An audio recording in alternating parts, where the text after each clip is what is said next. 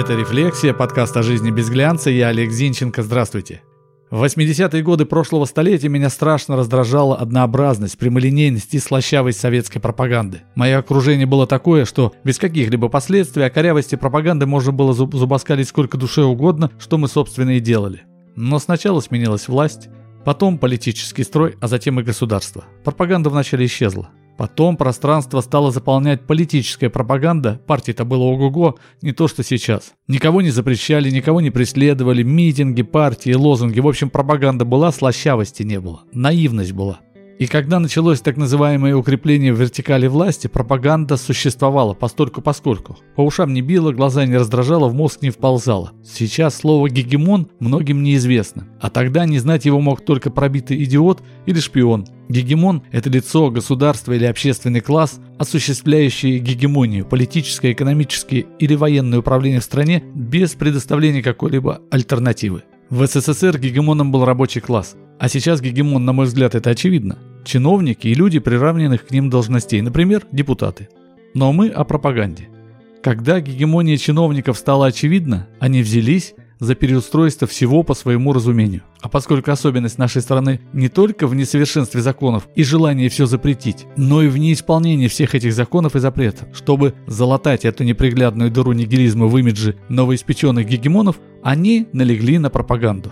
Особенность нынешних чиновников в том, что у них, как и у меня, перед глазами была только советская пропаганда. А значит, если надо придумать что-то свое, и на ум ничего не приходит, надо обратить взгляд в сторону исконности – но поскольку человек не способен заглядывать за горизонт событий, хоть и миновавших, он заглядывает в свою память. И поскольку советской пропаганды было много, очень много, катастрофически много, вот туда-то и направили наши кормчие свои изыскания для возрождения пропагандистской машины. Ведь ничего другого на ум не приходило. Кстати, хотите озвучу несколько распространенных социалистических лозунгов и чем они, на мой взгляд, заменены сейчас?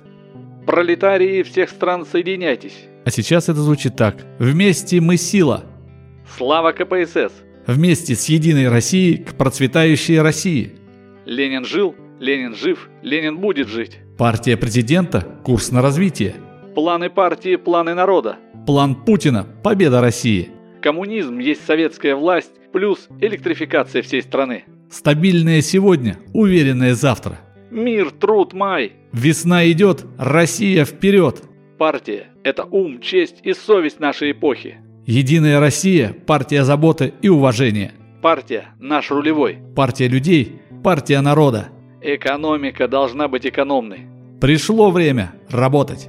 Вот как-то так. Короче, современным гегемонам, то есть чиновникам, поставлена конкретная задача – сделать жизнь народа лучше. Они стараются, правда, стараются – но как-то так получается, что на фоне вялого роста благосостояния народа происходит стремительный рост качества жизни чиновников. Уж и реформировали их, упраздняли и сокращали, но никак, ничто их не берет. Кстати, сейчас численность населения России 146,7 миллиона человек, а численность чиновников-гегемонов приблизительно 2,5 миллиона человек. В РСФСР жило 147,4 миллиона граждан, а чиновников было 1,2 миллиона человек. И поскольку расслоение жизни народа стало вопиющим, чиновники не пошли по пути устранения неравенства, а пошли по пути борьбы с негативными новостями. Сейчас вся пропагандистская машина настроена на выдачу позитивных новостей. Это по классической советской логике. Чем больше рассказывать о счастливых людях, тем больше народ будет думать, что у всех в стране счастье.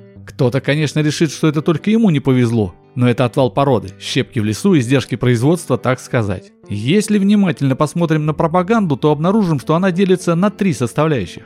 Рассказ о том, кто виноват в наших бедах, рассказ о том, как в будущем все будет хорошо, рассказ о том, что наша армия самая что ни на есть армия в мире. Сейчас еще скрепы появились, но они хорошо резонируют с направляющей ролью КПСС в СССР. В общем, это ровно то, на чем стояла вся советская пропаганда. Ничего нового.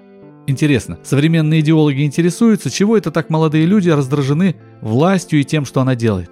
А ведь ответ на поверхности. Во всех этих пропагандистских штучках сквозит напускная бравада, приправленная гнусным менторством.